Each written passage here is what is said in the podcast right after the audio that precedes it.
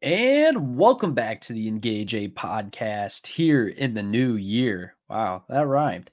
Uh sadly, it's just myself today. Robby is in the process of moving, so he will not be able to join us for this episode. That's why there's been a delay in recording because we tried to put some stuff together, but with his personal life being super busy and me, you know, not having too much going on as we are on winter break for our school and I'm only just been working and then obviously doing my internship stuff. I've had a lot of time and I probably could have made a couple more episodes by myself, but sometimes it's better to have quality over quantity. And I believe when me and Robby are on the show together, that's what you guys, that audience that listens, it's what you get. But still listen to this episode be happy that my beautiful face and voice is here. And if you're only here for the maestro, the magnificent Robby Elliott, then click off. Like I already got my view. No, I'm just kidding. Uh okay. Talking the college football playoff that happened yesterday. Obviously, two really good games. Very much loved publicly. Probably really like 27.2 million viewers for that Rose Bowl game between Michigan and Alabama. Two really notable and historical college football programs that have been around for a while. Obviously, Michigan, maybe not so recent until the past three seasons, but that's okay because they're back. They're back. They're back in the national championship. They're back to being the best team in the country potentially. We'll see what that game happens on Monday, which I will fire some early breakdown of that game, but I want to get Mr. Elliott back on this podcast and we want to talk about just the greatness, the greatness of this sport. It's sad that the season is coming to an end because when I talk about college football, it's a lot easier to make content, talk about things when there are games going on. And obviously, we have the transfer portal and recruiting, which me and Robbie are going to break down a lot of teams, you know, their transfer portal and recruiting class. When we keep, you know, going throughout the offseason, the NFL draft process, like football never stops, whether it's college or the NFL this is a college football podcast, but I just want to talk about in general. Like there is always some sort of attention or all some sort of appeal that college football has that directs the a lot of attention of fans, fans of the game.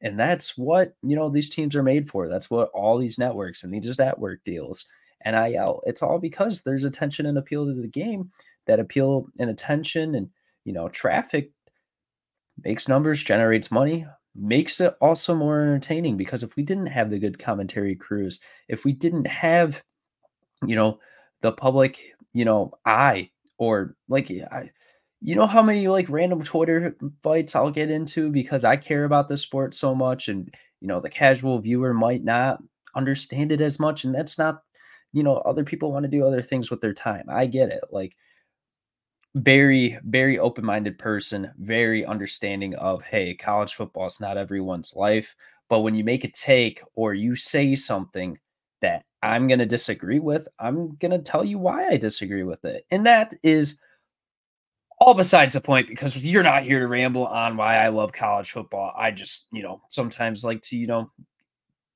give my perspective or kind of give an insight on why I have a perspective on something and my reasoning behind it and the reasoning behind why.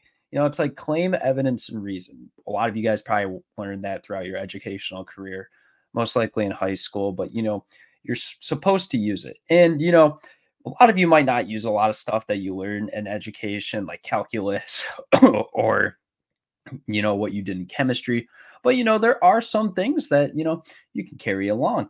What I want to do, not so much, but that's why I'm in school right now. Uh, because that's what I want to do. And, you know, getting into this, let's talk about the Michigan Alabama game. I've been wasting too much time talking about personal stuff. You guys don't aren't here for me to talk about my personal stuff, or I just be, you know, on like Joe Rogan and Nelk podcast. Uh, here to talk about Alabama, Michigan, final in overtime, 27 to 20. The Wolverines get that, get just finally that relief, that, you know, sense of having success in the postseason. That is something that has been the most critical thing going into this year, probably the most critical thing of Jim Harbaugh's whole entire career, not having being successful in the postseason, whether it comes to the college football playoff or bowl games. He got it done And if this were to, if this was the team to, or if he had to pick a year with a team to do it with, this is the year because this team played honestly phenomenal. Like I will say, JJ McCarthy did not play the best, in my opinion. He made a couple throws. That one one handed grab throw to Roman Wilson on that little trick play. You know, that was a really good off platform playmaking type throw while getting drilled, by the way. But, you know, that throw to the side on Cornelius Johnson that he misses, or, you know, Roman Wilson has to come up with an amazing catch that got tipped. Like, it looked, it was a good release and he had a clean throw, but it gets tipped at the line. And maybe that's not so much his fault. That's more the defender being a playmaker. And, you know, there's only so much JJ can do because if you air that ball a little bit more, that defensive back coming behind is probably going to get a hand on it and force a pass breakup. But I thought McCarthy played okay. I thought the receivers did decently well after catch, especially that Tyler Morris touchdown that he had. That play, you know, I've seen him be in there in games and stuff. Don't know too much about the kid. I'm not huge on Michigan football, if you can't tell. Mr. Elliott would probably make this a two hour podcast. I'm just going to say Mr. Elliott because he's not here and he's not dead. Okay. I'm not trying to sound like, you know, the, you know, like at funerals where, you know, they like sound very formal and okay, maybe not funerals, but when you're talking about someone or I guess referring to someone in a professional manner, you say, Mr. Elliott. I'm just going to say that because Robby is not here and I'm not having a conversation with him. So therefore, he's gone. He's not here. So I'm going to say Mr. Elliott, and he's going to listen because he loves the Engage Eight podcast, just like all of you guys. Uh, no, uh, I thought JJ played okay. I'm wondering, you know, I will say when this is something that I was going to really break down, which shout out to uh, the middle linebacker. God, what's his name? I think it was last name was Dawson. I actually have something pulled up where I can tell you the name. Lawson, Lawson. I knew it wasn't Sin. Deontae Lawson. That kid had a phenomenal game. I thought he played really well. Um, something that I was going to bring up is the edge rushers, corners, safeties, and on the outside, Malachi Moore. Those guys have been a lot of the studs for this team this season. You know, Kate Caleb Downs, Kool Aid McKinstry, Terrion Arnold, Jaylen Key, like a lot of those guys were just the the greatness of this team this year. Sorry, thought uh, something something went off. Uh, that was the greatness of this team this year on the defensive side. Like those guys made it so difficult for teams, you know, that had a breathing chance against Alabama or made it a close game. Those are the t- guys that came up. Dallas Turner, who declared for the draft, and Alabama just had a huge overhaul of guys that really didn't get much playing time this year, hit the transfer portal.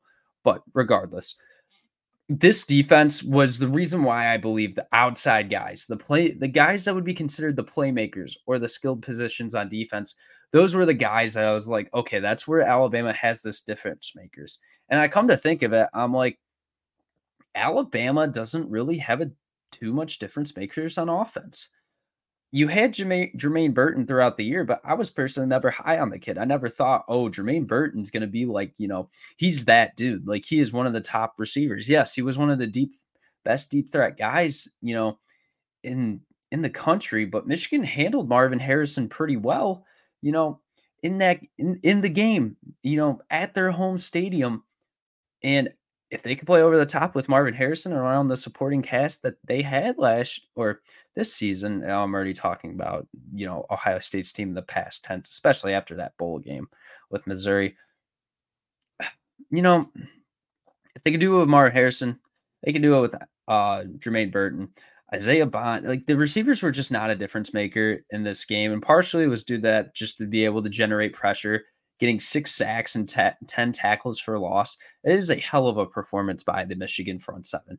There's not too many teams that say they can did that against Bama. And this was the team that, you know, was probably the most physical. And credit to Bud, Bud Elliott, because I, you know, I do like to give credit where credit is due.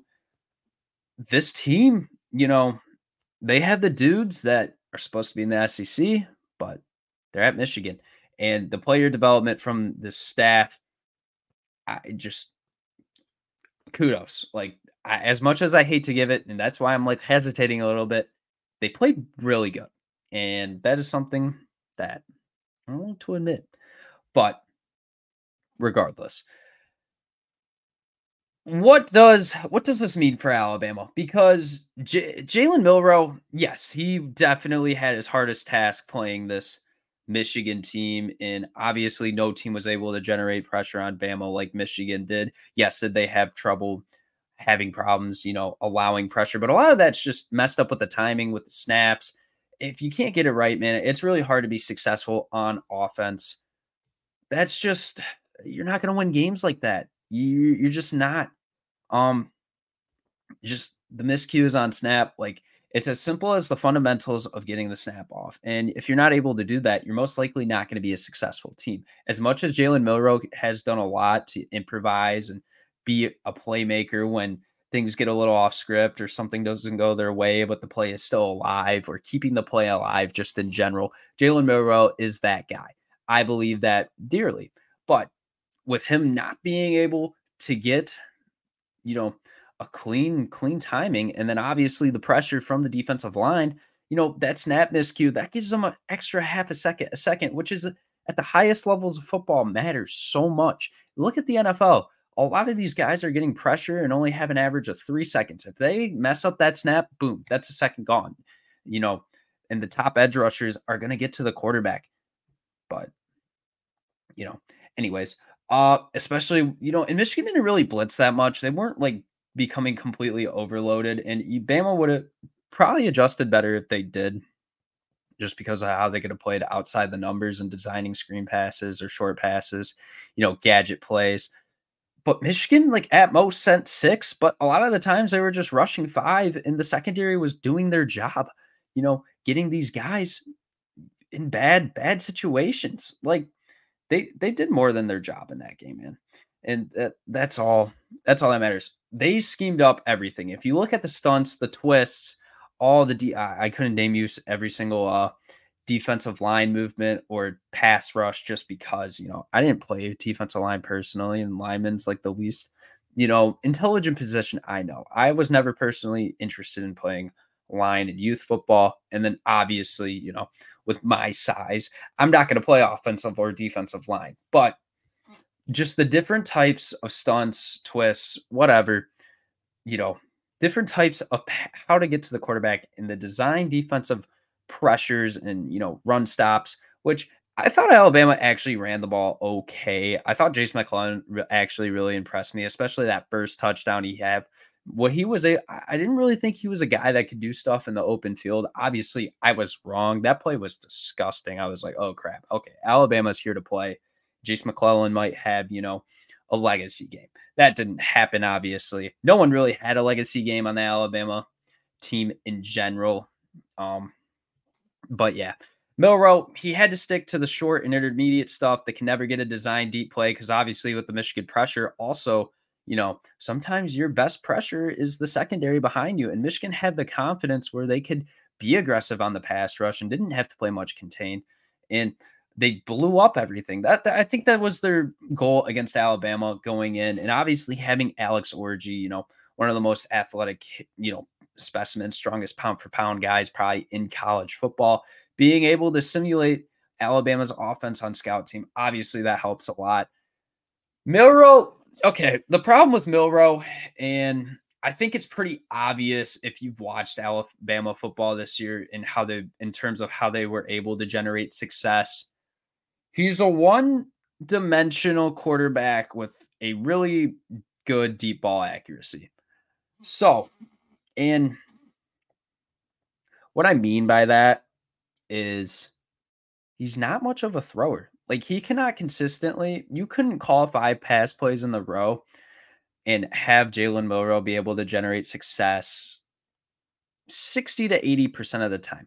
Like yes, obviously no quarterback is perfect and they had their rough stretches. I mean, look McCarthy before his last drive. Now, did he get the job done in the end and did he step up? Yes. Uh, you can never say JJ McCarthy did not do that. He did everything that he was asked to do down the stretch and kudos to him. That's why he won player or yeah, offensive player of the game. Milroe I mean, obviously just watching this game, like it was very apparent to me and very obvious that this is uh if it really came down to him having to drive the field, and I, you know you're gonna have to do that against Michigan occasionally. You're not gonna beat this team with shot plays. Like if eh, if Ohio State could have done it, they would have. And you know they gen- did generate some shot plays, which is something that Alabama really didn't do this game through the air. And obviously throwing for one fifth sixteen doesn't really you know do do Alabama really any good? I mean, five yards per attempt that is that is not good, not not good at all. Very bottom tier, you know. I I just don't think Jalen Milroe, he might not be the guy you want to look at the future if you're Alabama, right? And that's obviously going to be a posed question because with all the guys around Jalen Milroe and the guys on the other side of the ball, and you know you have the all-time leading scorer and your kicker who hit two 50 yard field goals and like did a really good job of staying clutch. And you know, special teams is one third of the game, whether you like to admit it or not. And Reichard, he did his job, man.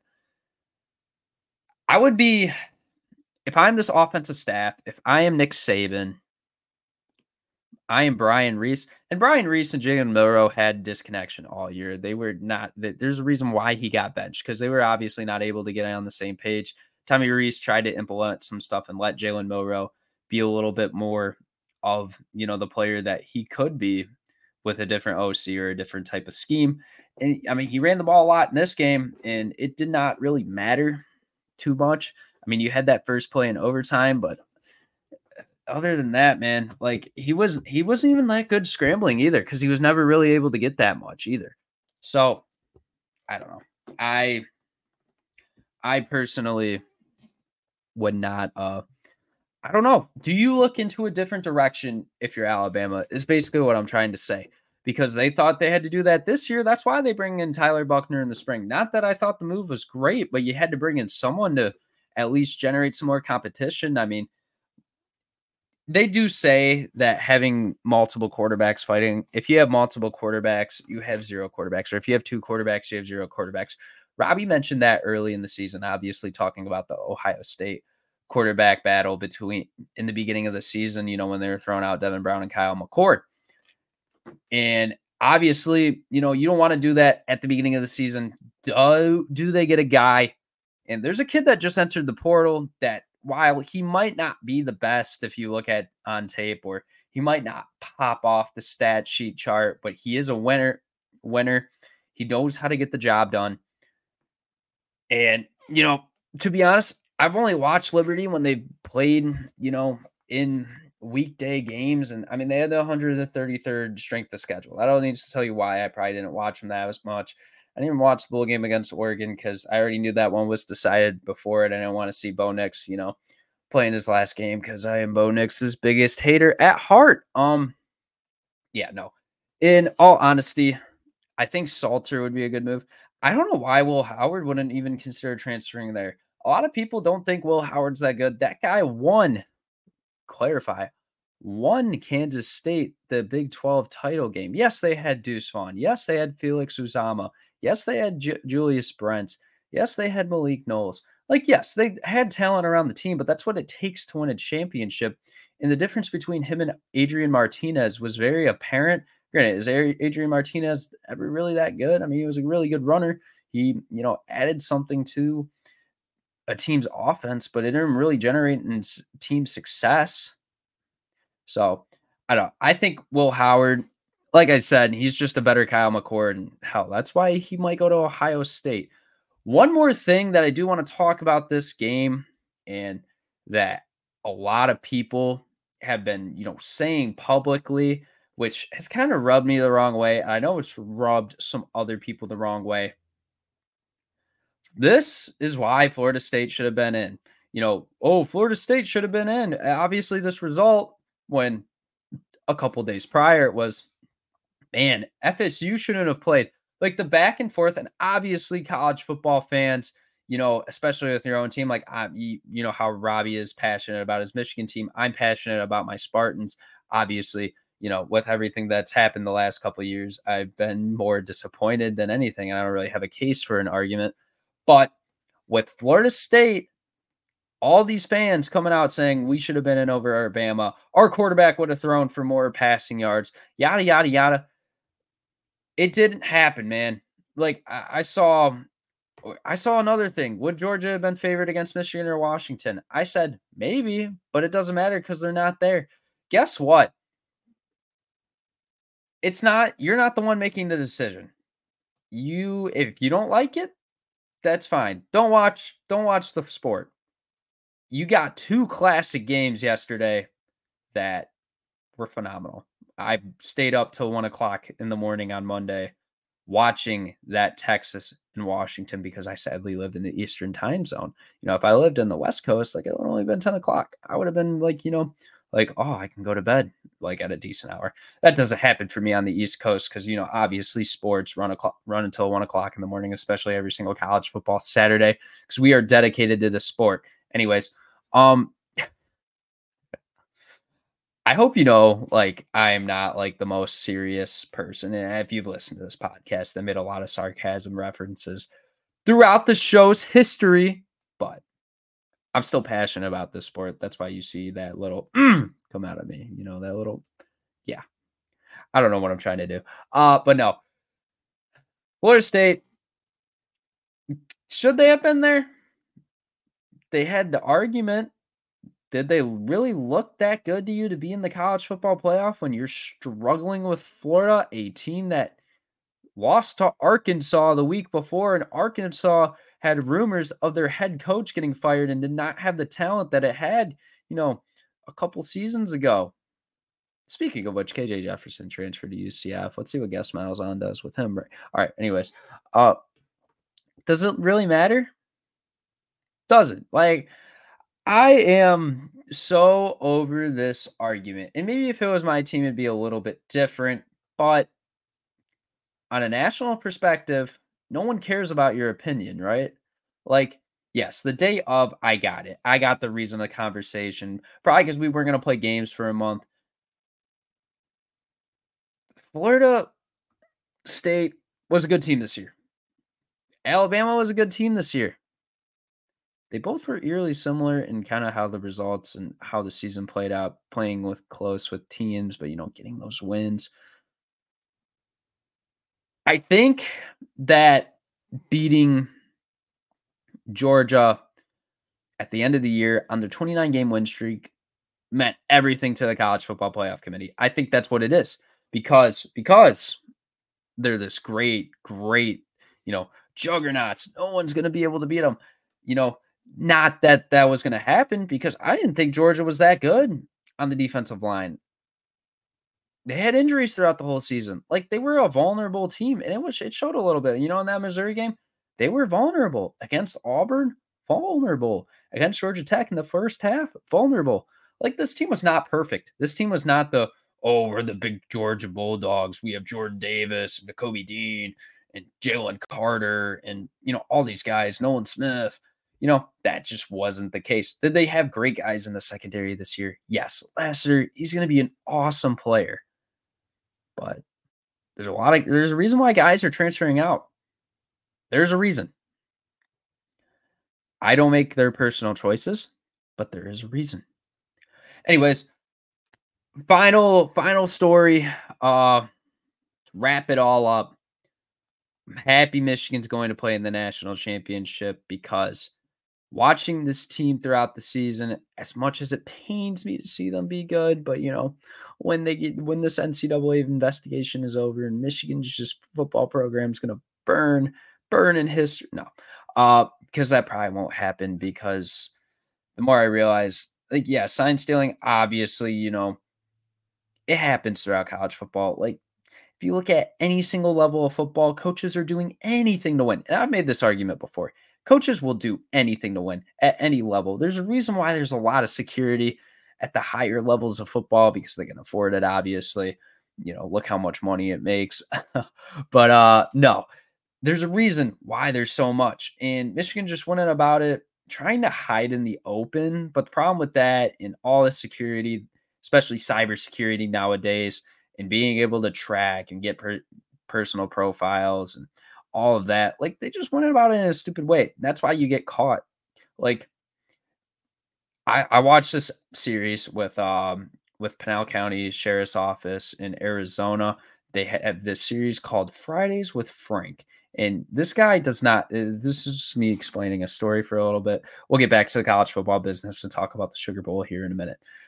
There's the series where this guy, so it's one of the, they do a weekly thing. That's why it's called Fridays with Frank. It's on YouTube. It's actually pretty, pretty entertaining if you enjoy watching, you know, any sort of like live law enforcement or just want a better understanding of how like you know traffic law enforcement works great stuff especially if you're younger and you know this these are the idiots that you're gonna have to deal with on the road frank uh he goes up to this guy and this guy's license is suspended and this guy's going like 25 30 over as well and he knows what he's telling he's like i'm probably not supposed to tell you this or i probably shouldn't tell you this but if you're gonna drive on a suspended license, you shouldn't try and go 25 or 30 miles an hour over the speed limit.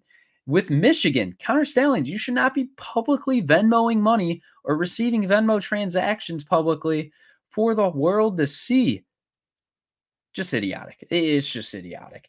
But you know, congrats to Michigan. Obviously, this might be the last dance. Harbaugh might not be in a season or coach another season for Michigan, but you got Sherrone Moore. And unless he follows them or takes a different job that for some reason openings, because you know, actually, I'm not gonna make that joke because that's not even funny. Uh, you know, you'll be fine. Your player development staff will probably be there. You have guys that are probably capable of moving up as well and being in a higher ranking of coach within the program. You'll be fine. You'll be good. And if you get this national championship, I will never hear the end of it. So maybe don't win it. No, uh, especially from that guy that's not here. You know, let's get a uh, let's get a uh, I actually don't know because I don't really like follow the trends of because I was gonna say free Robby, but that makes him sound like he's a criminal, which he's not. He's not a criminal. He's just, you know, tell Robby, let's get a hashtag Robby. Robby, please move in because having him here is just a great, great, great personality of him. His personality, just you know, that's why I brought him on. But you know, this kid. Let me tell you a story about how me and Robby, you know, how we first met each other. I believe the date was August 21st, 2023, approximately like four or five months ago. Anyways, you know, first day of class, I walk in. Robby's there like 30 minutes early, which I've not seen him on time or they're five minutes before probably in a very long time. You know, shows up late a lot, probably why he's moving closer to uh campus and obviously his job as well. Um Robby, you know, I walk in, talk to each other because he's there's only like two other kids, and I'll be honest, I did not want to uh I didn't really want to interact with him. And I'm like, okay, you know, let's talk to Robby looks like a good dapper young man because he was wearing like very nice like attire, like not like classy attire. I'll say that. Like wearing, you know, a blazer, nice pants, nice shoes, everything. Talking to him, you know, we're bantering back and forth. He tells he's a huge Michigan fan, loves college football. I'm like, crap, dude, I could get this guy on. And he wants to be in broadcasting too.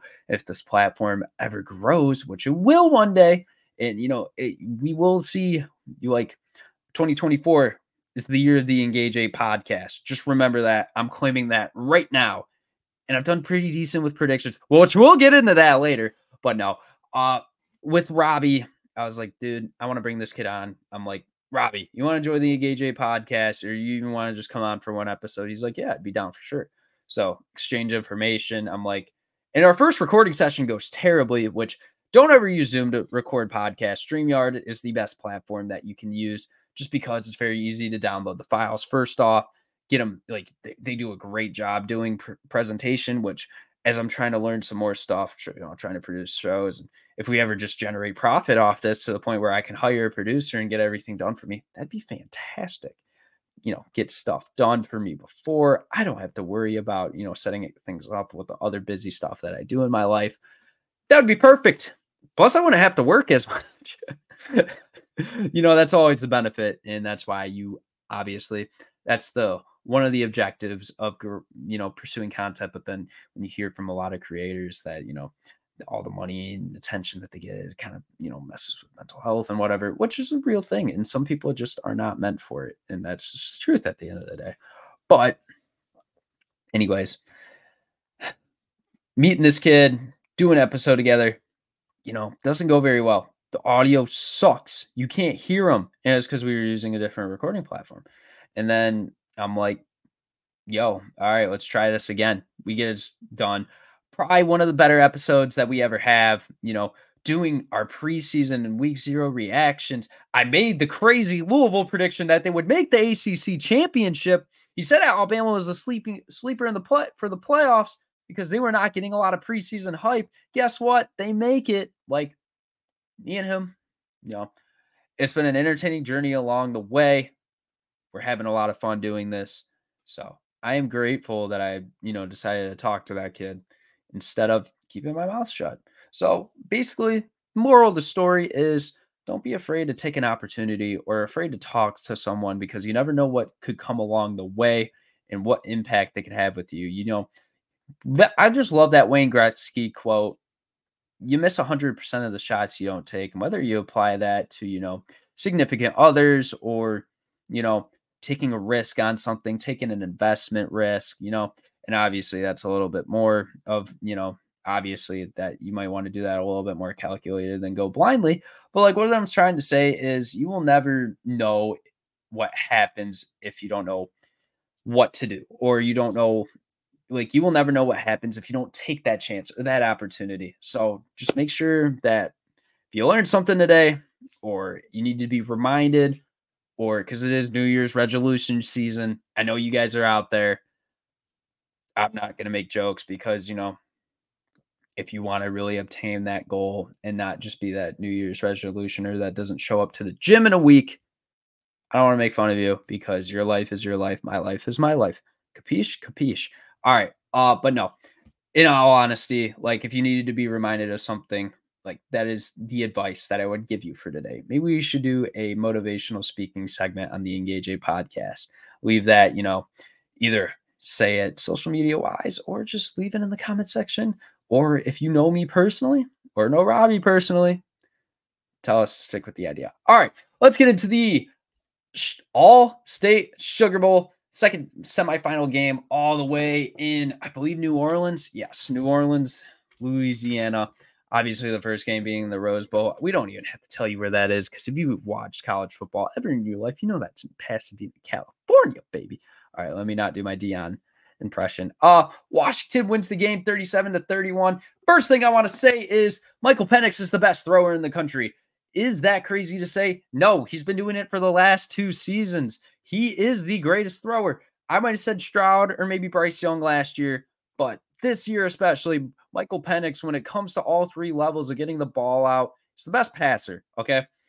His ability to move in the pocket, his awareness of where what to do in every single situation, how it is also schemed up for him. Well, shout out to Jay Grubb and Kalen DeBoer. And I'm talking really fast because it really, I'm going to get to the second point of this and why I'm saying all of this to begin with. Michael Penix is the best passer in the country. And if you did not know Michael Penix's name or that he existed on this great planet Earth that has a population over 8 billion, he is a stud. He is a guy that should be in the top 10 in the NFL draft. I don't care if he's older. So is freaking Bo Nix and all these other guys that stayed for forever in college. This guy deserves an opportunity at the next level. He deserved a second chance at the college football level. He was not good when he went down with all those injuries at Indiana. He didn't basically had two knee surgeries within the span of like two years.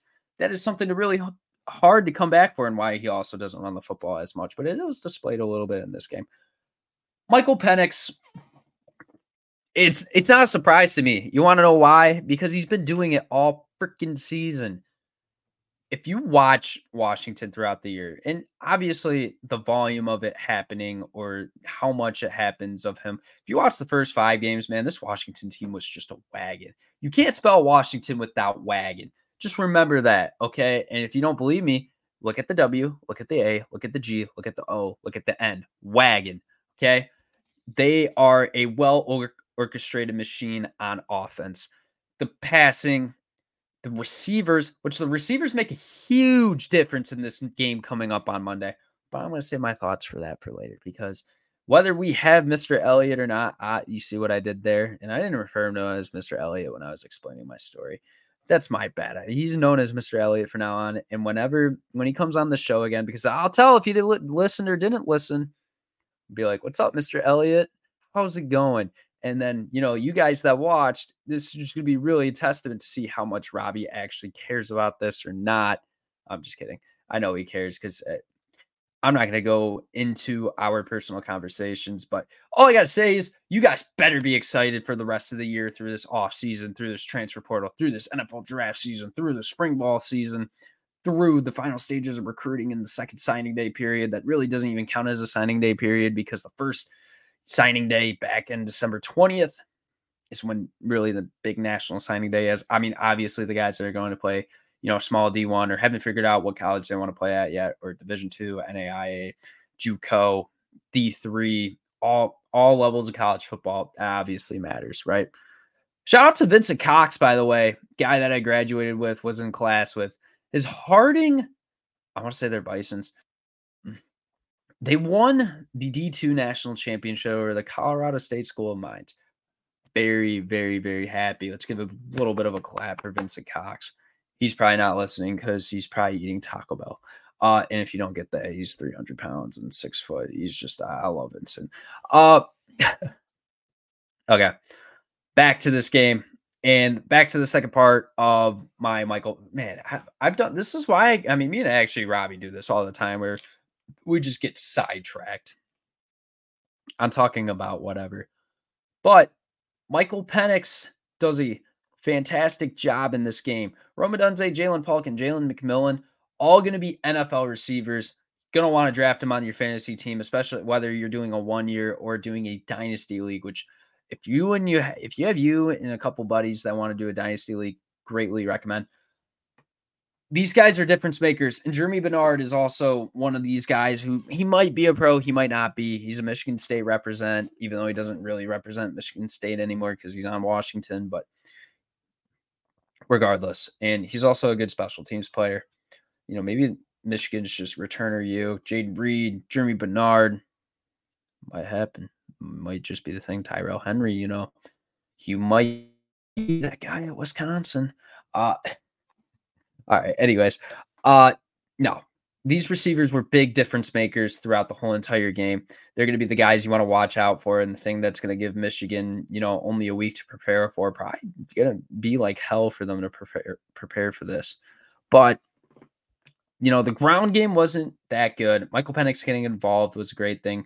Dillon Johnson comes away with two touchdowns, has that foot injury at the end. I have no idea what the status is on that because I saw something was mentioned, but I I didn't really take a t- deep dive in this. What I will say is this Washington defensive line and front seven in general did a relatively good job. Bralen Trice, this kid is going to be a difference maker at the next level. I've said that a lot, but you know, this is where a lot of the best players play at. They play on the biggest stage. They, you know, and they just get to showcase their talent and potentially boost their stock. And Bra- Bralen Trice, kid off the edge, that's going to be very good. If you don't take it opportunity on him. You'll never know. Lions, you need a secondary pass rusher. If he falls to you, I'm gonna be pissed if you don't take him, unless there's someone else. And we'll give, like I said, we're gonna talk a lot about through the draft season on, you know, who we think these guys are. We're gonna be and Robby are gonna be, you know, just film wizards, you know, at least an hour a day, just watching these guys, just playing and be like, damn, we want the Lions to take him, or damn, this guy would be really good there damn, this kid sucks. I don't know why he's so high. You know, all the possibilities, you know, that comes with draft day season. I will say Texas did not do a very good job of generating pressure on the edge. In fact, they didn't generate much, if any. You had Ethan Burke. That was about it. Obviously, your difference makers being Byron Murphy and T'Vondre Sweat. You know, your two big interior guys that are going to go on and be great at the next level. And Terrence Brooks, I thought played okay when he was out there. And think Anthony Hill played too bad either. Ryan Watts got cooked. Um, but no, Texas, it was just not a good matchup for him. Obviously, having the 90 second pass uh, defense of allowing pass yards in the country. You know, that's definitely not a good sign going into this game. A statistic that was brought up a lot of how their secondary was the weak point, and obviously Washington's being their, you know, they're being their receiving core, but also their offensive line. Michael Penix doesn't get sacked. He didn't get sacked in this game and has got sacked 11 times all season. That is ridiculous. That is something, especially with how much they throw the ball. And yes, they had the RPO quick, you know, concepts with the screens and, you know, the stick concepts, slants, all that stuff that they do have. But this kid, they, they give him the time to take these shots. And obviously, he creates a little bit of that time by himself. By, I remember he just moved, you know, like this almost if you're watching on the YouTube platform, if you're watching on Spotify and Apple Podcasts, he shifts his body left to right, makes a really good throw in the pocket, and he completes it for a significant game.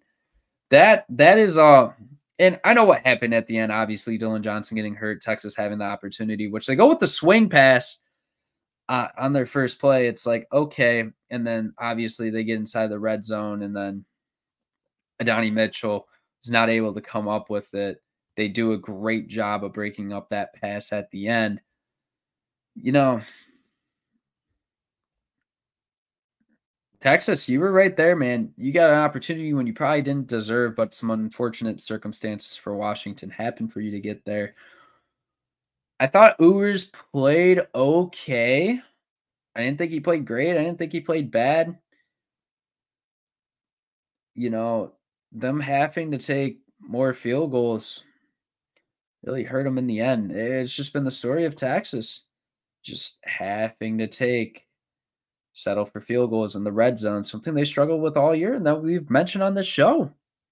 Obviously, they were able to score four touchdowns in this game. Could have scored five. The difference right there. Just wanted to get that off. Um, with that being said, Oh no, wait, I'm reading that wrong. Anyways, but just like missed opportunities in general, like that is just something that you can't can't have. Two fumbles, obviously Washington having that hiccup on their punt return as well, not very good.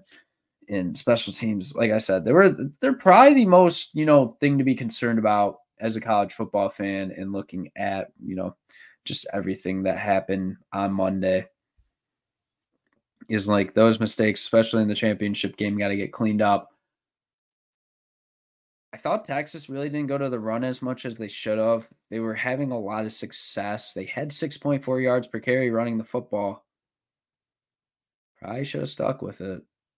I'm just going to be blatantly honest with you. You probably should have stuck with it because they were able to have a lot of success. Blue and Baxter actually looked really good running the football where before, you know, when Jonathan Brooks went down with the injury, like, I mean, in that Oklahoma State game, they look all right, but like there was just a different level in having a month to prepare with these practices and getting the mesh points down and everything. That went really well for Texas, and they went away from it too quick. And when they went down 37 to 21, that's where the that's where the difference was made yeah, that's about all I have to say about that. Obviously, I'd go a little bit more in depth, but you know, we are 43 minutes in on me recording this and obviously not having Robby and being able to have a back and forth conversation. I'm just trying to get all my thoughts out. Like I said, I think I'm doing a pretty good job breaking this down. And obviously, if you don't watch the games and you don't understand, oh, I never even switched the ticker for this. Wow, I'm doing a fantastic job, guys. You know, I'm all relaxed sitting back in my chair, and you're probably like, why is the Rose Bowl thing still on? That's a that's a producer. That's my bad. Uh final thoughts. I think Washington is a really good team. And what we didn't get a chance to do a, a preview show of the college football playoff semifinals, but I thought really Washington was just going to be an underrated team. A lot of people watch Washington for the first time on television Monday night. I've been here all season. They've been a talk. The Pac 12 was a talk being the best team or having the best teams, having the best conference, you know, in the country. And hey, they got a they got a team representing them. They beat an SEC school. It is a Big Ten matchup. in the college football playoff. Very excited to see. One thing we will bring up as we get away from the college football playoff talk, as I try to pull something up here. Bowl pickums. Yes, that episode we had back in the middle of December, me and Rob we picked every single outright winner. Guess what? Your boy went 27 and 12 with the win percentage of 69. That's nice. Uh 69%. I started out really hot going 9 and 1 and then I was falling near the 500 range and then if you take a quick look at the end boy kind of went on a hot streak again. The only games getting lost on I'm not a very experienced user in Google Sheets, so just give me a second. After that Rutgers game, your boy went one, two, three, four, five, six. Uh, I lost count. All right, let's try that again. One, two, three, four, five, six, seven, two losses, eight, nine, 10, 11, and 12. 12 and 2 to close out the year in the bowl season, not excluding the college football playoff semi games. Went 27 and 12. You know, what more could I say? I'm the more, ex- no, I'm just kidding. Bowl games are complete, you know. It's fun to guess because it gives me a reason to watch. And I w- did watch decent amount of bowl games throughout this holiday season. Probably wanted to watch a little bit more, but you know, obviously spending time with family and doing, you know, attending other Christmas festivities or whatever holiday you you and your family celebrate. Or if you don't celebrate the holidays at all, probably should. It's a great time. Uh me personally celebrate Christmas. Very happy though that I do not have to wear that maize blue. Oh, oh, yeah. Anyways, Robby went 20 and 19, obviously finishing over 500. Still did we both did a really good job on guessing these games. Probably better than a lot of you thought we would do. Which that means you don't trust our opinions. Which why are you watching this podcast? You just want to be, you know, clipping stuff, clipping stuff, clipping stuff. So when we get it wrong, you're like, oh man, you know, these guys, you know, they're they're not that good, you know. Predicting college football. Why do they make a podcast? Guess what, buddies? Me and Robby are on it. We've always been on it. We're going to continue to be on it. Okay, pause. Uh, and you know, that's just what it is. We're the, we're the best podcast in the college football landscape, baby. Uh, collectively going 47 and 31. Great job from an engage eight effort. That is what you want to see. All right, let me stop sharing my screen. All right. Before we close out this show, and if you stuck around for the whole time, want to quickly mention like, subscribe, share, do all that good business because I don't feel like doing the ramble at the end where, you know, it's very entertaining and uh, gives Robby a good laugh after after I hit the end recording button. But, you know, Mr. Elliott's not here today. That's who he is. I might change that in the spreadsheet, send it over to him again, be like, it's your name, right? No. Uh, oh, the transfer portal, man. All right, some stuff happened since the last time we were able to project our beautiful voice on this podcast. Kaidon Salter, already mentioned it, enters the portal. He's a kid that's going to be probably good and probably going to be looking to be on a high caliber, you know, competing team. He is a very good. He produced the stats. He looks decent on film from what I've seen. I kind of want to take a little bit more deeper dive into this before I really give my honest and full opinion on this. Kid's a beast. Leads Liberty to a 13 and 1 season. Like Jim, Jamey Chadwell's first season, man. That's awesome. Will Howard, still in the portal, has not made his decision yet. Where will he go? There's rumors on Ohio State, there's rumors on USC. You know, Miami might want to give that guy a call. You know, a guy named Tom He doesn't think Will Howard's any good. I do. I I, I really do like Will Howard. He won you don't win a conference championship by being terrible. That's all I'm gonna say. Uh, DJ Uiagalelei, he commits to the Florida State Seminoles. Definitely uh, just want a veteran in that quarterback room at least. I believe he will play over Brock but regardless, DJ is a talented kid, man. And he did revive his career at Oregon State. And obviously, there is this negative, you know, narrative around his names because of what happened at Clemson I really hope he can go to another school and shine. This kid deserves it all. He's really came back against all the allegations and all banter on his name. I hope this kid does it. I, this kid's good. Uh, oh god, yeah, Grayson McCall going to NC State. I think that's a good get. We're just gonna we'll do obviously more transfer portal additions as we go out through the offseason. We have plenty of time to talk about it. Mentioned KJ Jefferson to UCF. I actually think it's good because he's kind of similar to Rhys Plumlee, not necessarily in build and structure, but in just terms of play style. That is something that, you know, they're eerily similar on. And, you know, kid, he's, he's good. He, he is good. Uh, oh my God, Robby Ashford entered the portal. Oh man, I must have missed that one. Uh, uh, is there anything else that I really need to mention at the moment? I'm just scrolling through this. Just trying to see if there's any other names. I think we're good on quarterbacks. Dante Moore goes to Oregon, which is great for him. Malik Murphy goes to Duke. Nelson still in the portal. Malachi Nelson, he might be a great get for whatever team. Dequan Finn goes to Baylor. He's going to try to save Dave Aranda's job. I like Will Rogers to Washington. Not that I think he's ever going to be the caliber of what Michael Penix was at Washington, but Will Rogers is a damn good quarterback, man. Look at the stats that he put at Mississippi State. Watch the film before, obviously, the tragic death of Mike Leach happening. Well, look what he was able to do in a run and shoot, air raid type of offense, man. When he's able to command and be very comfortable and do what he has done best throughout, obviously, the scheme in his college career, you know, he's good. He's he's damn good.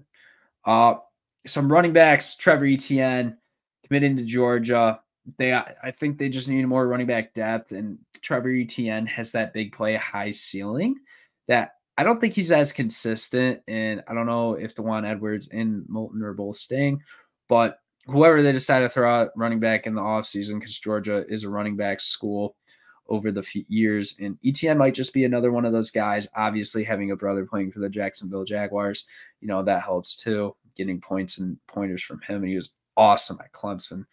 But shout out to Will Shipley, he declared for the draft. Raleek Brown Arizona State. Kid is a wide receiver, running back, hybrid type player. He's just an athlete that can play football, man. If you can plug and play, if Kenny Dillingham can do anything, he can plug and play guys and get the most out of them. Peny Boone entering the uh, running back from Toledo is definitely going to be interesting to see where he goes because he was great at Toledo this year, especially. And, uh, you know, whoever gets him, Gonna get a good get, man. Uh Evan Stewart entered the portal. Where will he go?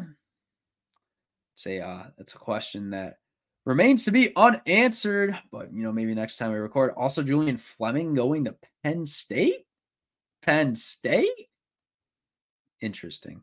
Interesting. That just happened today. I haven't really got my thoughts on that. Oh, do they have Lance Heard? That's uh that's one of the tackles there's just two pro tackles on LSU that are going to go next year, and he's not going to be able to play. And this is all just stuff from what I've heard when I talk about offensive line. I couldn't really tell you too much because, you know, that's not really where my attention goes. And if I am watching an offensive line prospect, it's probably for draft day purposes, uh, or you know, spring ball when I'm paying a lot of attention to detail. Uh, Walter Nolen to Ole Miss, man, and Princely um, Umamian, uh, I'm trying to pronounce it to the best, and Tyler Baron. Wow, they got three of the top four defensive line prospects.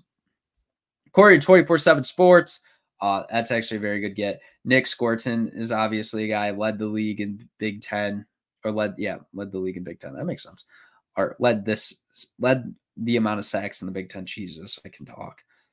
Uh, obviously, just wanted to play meaningful football and be contribute to a, you know, high caliber team. Trey Moore also going to Texas. It's a good get. That is a good get. Uh, linebackers, Dumas Johnson going to Kentucky. Very good for uh, Georgia this season when he was in there. Other than that, linebacker wise, man, the linebacker class is kind of weak. The Chris Paul kid, he's also going to Ole Miss as well because you know Lane Kiffin is the portal king. Uh, this kid actually, when I watched the film on him, dude, that guy, he's actually Chris Paul Jr. But uh, yeah. Uh, defensive back wise, Andrew Mukuba is a good get. Uh, Toriano Pride, both those Clemson DBs, definitely, definitely, definitely a good get. Nyland Green and AJ Harris. So uh, Nyland Green already committing to Purdue. I wonder where AJ Harris will go. Um, yeah. Other than that, obviously, I got a lot more film to catch up on on these guys.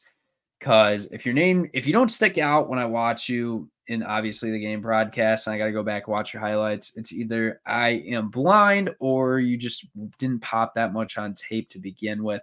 Obviously, with the defensive players, you got to be a little bit more attentive to who you watch, which is why we do the spring ball and everything, man. Why we pay attention to these teams. All right, that is going to be it for the Engage Eight podcast. I already said what you needed to do earlier, so I'm not going to restate it. All I hope you know is we will be back with the national championship predictions, hopefully with Mr. Elliott. Uh, yeah, that's all I got to say. Thank you for listening. And one thing, and this is going to be thing, something we say in 2024 every single time. Make the most of the opportunities, have fun, stay smart, and enjoy the ride.